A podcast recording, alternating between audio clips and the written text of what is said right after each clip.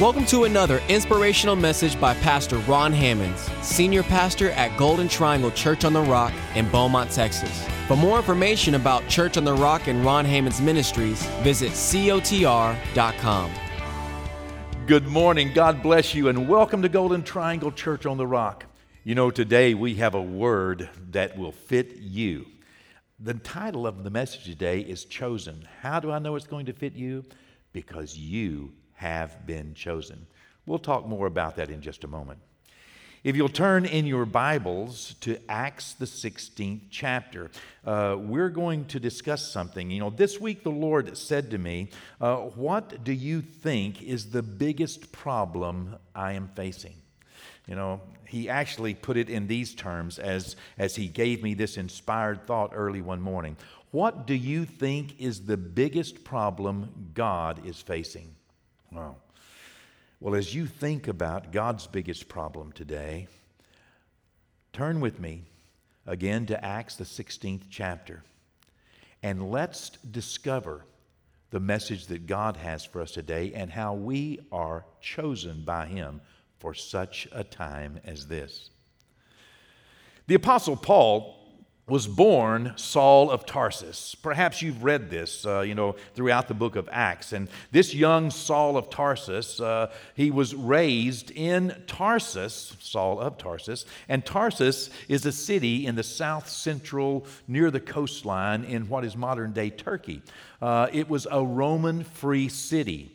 And the Apostle Paul, Saul of Tarsus, was born to Jewish parents in that free city. What is a free city? Well, a Roman free city was a city designated by the emperor, Augustus in this case, because Tarsus and the people of Tarsus had helped him to win a civil war. And so, as reward for that city and for those patrons, uh, Augustus, uh, uh, he declared Tarsus a free city.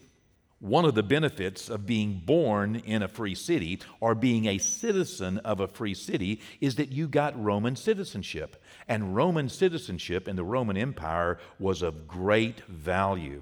You know, for example, you know, you could not be arrested or, you know, uh, uh, jailed or beaten. You know, you could not be beaten publicly, but you could not be arrested or jailed or, you know, you, you uh, without due process.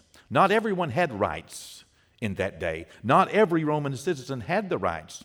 You know, some Roman citizens could be arrested just for no reason, just because, you know, the, the, the, magistrates wanted to arrest them. They could be put in jail. They could be beaten. They could be fined. They could be crucified. But a Roman citizen could not be crucified. It was against the law. If you were a citizen of Rome, you had a right to a trial and you had a right to appeal, and you could appeal all the way up to Caesar. And uh, that would later play into Paul's life. Well, Paul was born to Jewish parents in about the year AD 5. He was born in this Roman free city, and he was a Roman citizen by birth. And because of this, uh, he had rights, as I said, that other people don't have. You know, wouldn't it be terrible to live in a country where some people had rights and some people didn't? Well, that happens around the world today in many respects. It's, it's happened in our nation's history. Uh, you know, there once was a time whenever blacks did not have the same rights as whites in our nation. There was a time whenever there was a gender bias that women, for example, could not vote. There once was a time whenever people's rights were in great disparity. In fact, today it's still that way. Uh, just to mention unborn babies, you know, in the womb, alive and even viable, would be alive if they were born. They don't have the same rights that the rest of us have. But that's a topic for another day. In Paul's day, he had some rights because he was a Roman citizen, but they were rare. The Apostle Paul was sent by his parents to Jerusalem as a young man, probably in his teen years. And he was sent to study the Jewish law under one of the most renowned Jewish teachers. His name was Gamaliel. And the Apostle Paul followed the Pharisaical sect of Judaism.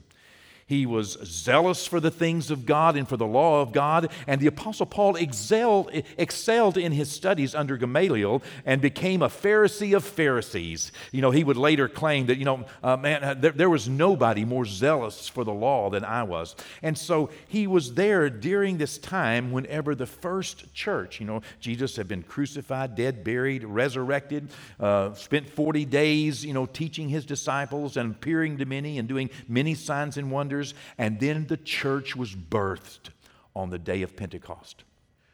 The first church filled with believers, converts from Judaism to being believers in Jesus Christ as Messiah. This first church, so powerful, so prolific, it began to grow. It grew by thousands even on the day of Pentecost, and later, thousands more.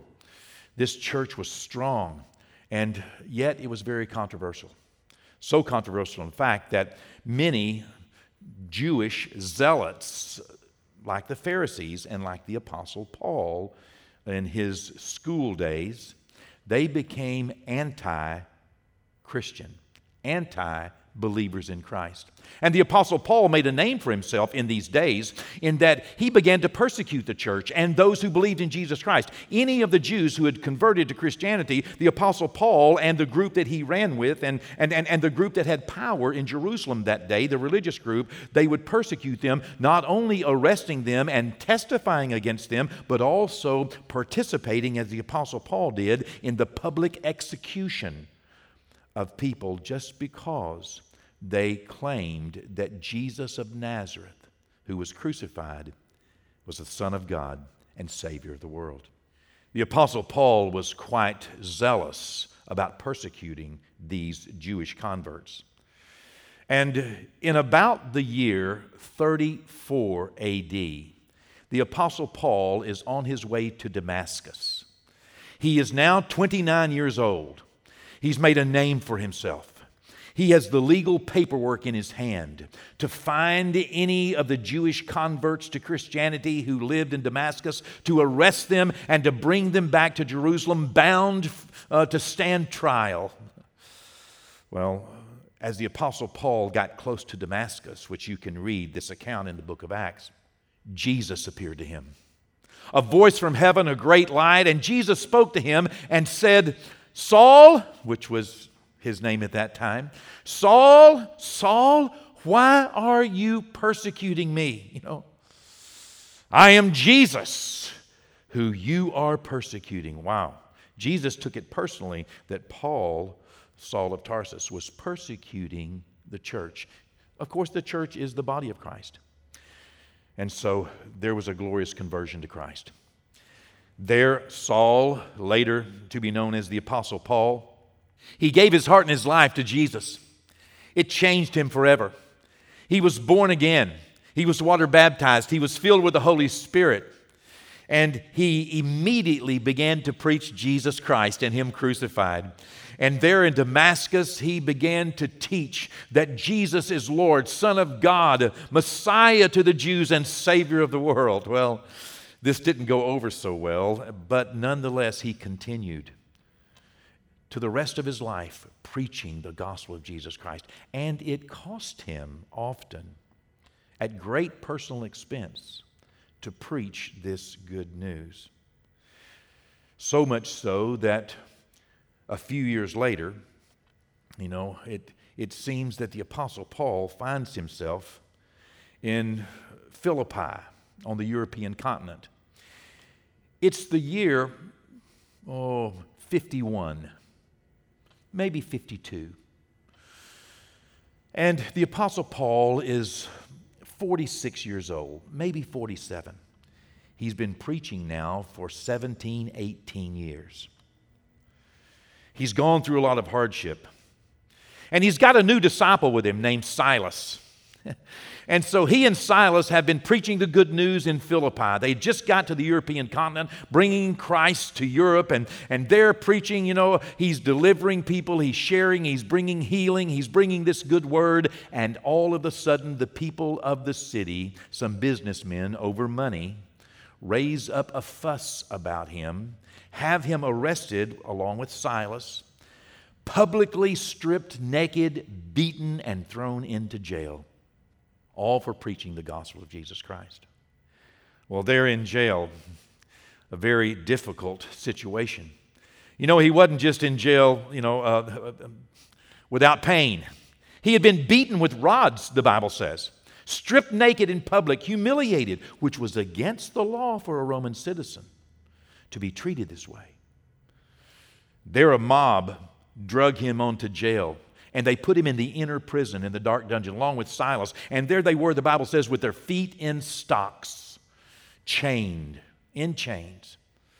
And the Bible says that even though they had been so unfairly treated, even though they had gone through such difficulty, even though neither of them deserved this, and even though what they were going through was, was, was, was so wrong and so unfair, and, and they were locked away and, and you, know, uh, you know, even separated from the other prisoners physically, they were in the inner dungeon, in the deepest, darkest part of the dungeon, in chains and their feet in stocks, no doubt bleeding and bruised and in pain, but well, you know what they did if you've read the account. If not, let me encourage you to read the account. It's a marvelous testimony.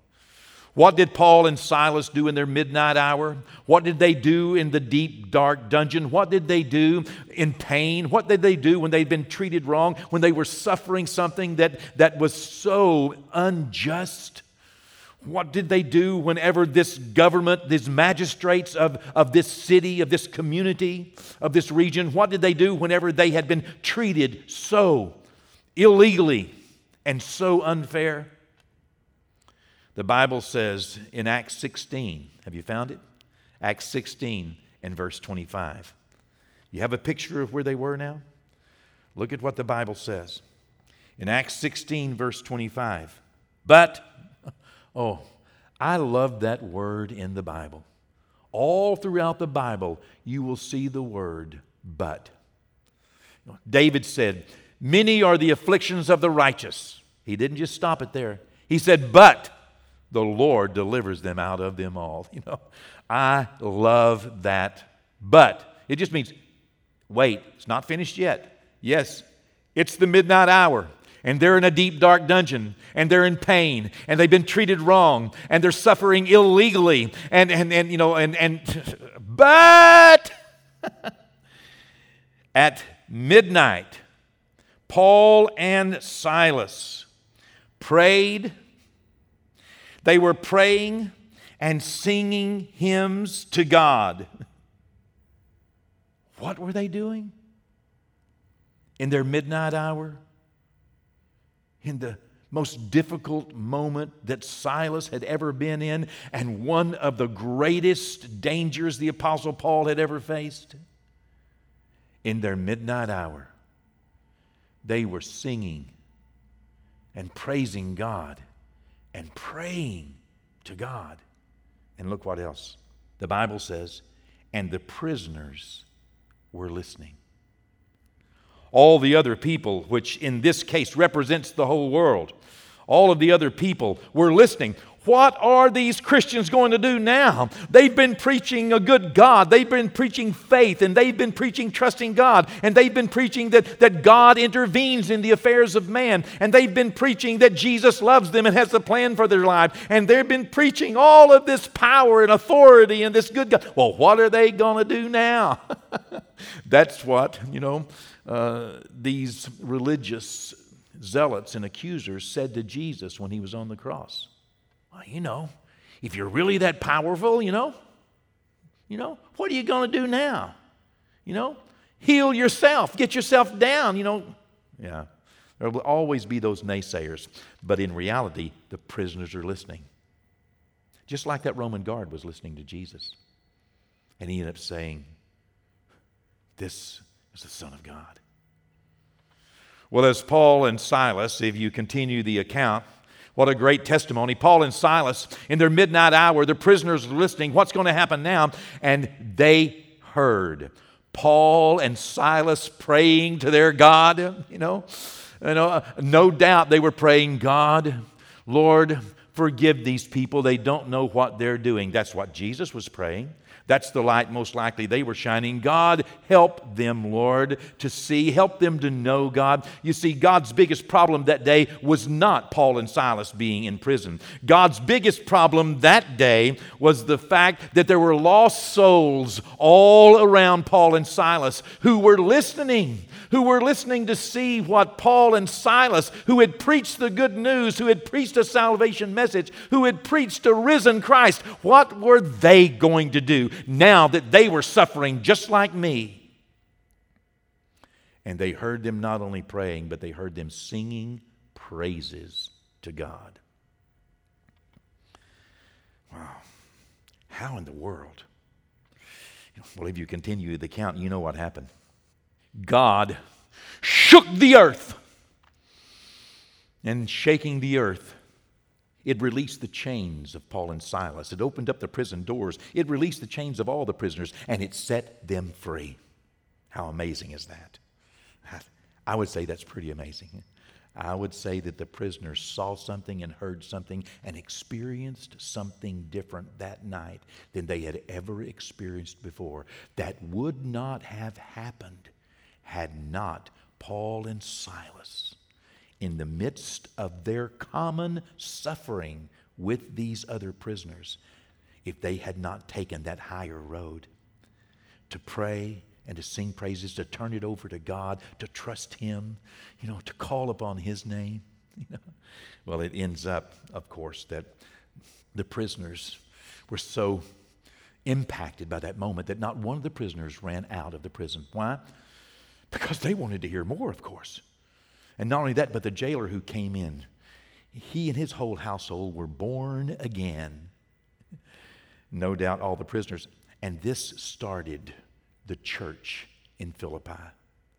A jailer and a bunch of ragtag common prisoners who all were a part of a miracle that night because two men who were born again understood that these prison bars cannot hold my spirit down, praying and singing praises to God. Let me tell you, the prisoners are listening today. They're all around you, and they're listening to you. The apostle Peter, some 20 years after this, in about the year AD 61 62, would write this. Listen to what he says in 1 Peter 2 9. But you are a chosen generation you are a royal priesthood. You are a holy nation. You are God's own special people. That you should proclaim the praises of Him who has called you out of darkness into His marvelous light. You are a chosen generation. You are a royal priesthood. You're chosen. That's exactly what God did. He chose every one of those prisoners. He's chosen you, and He's chosen your neighbors. He's chosen people all around you who are yet in prison, who are yet in chains. and what is our part in this? Our part, even in the midst of unjust moments, in the midst of injustice, in the midst of being treated wrong, or perhaps in the midst of being in some common difficult situation with people in the world.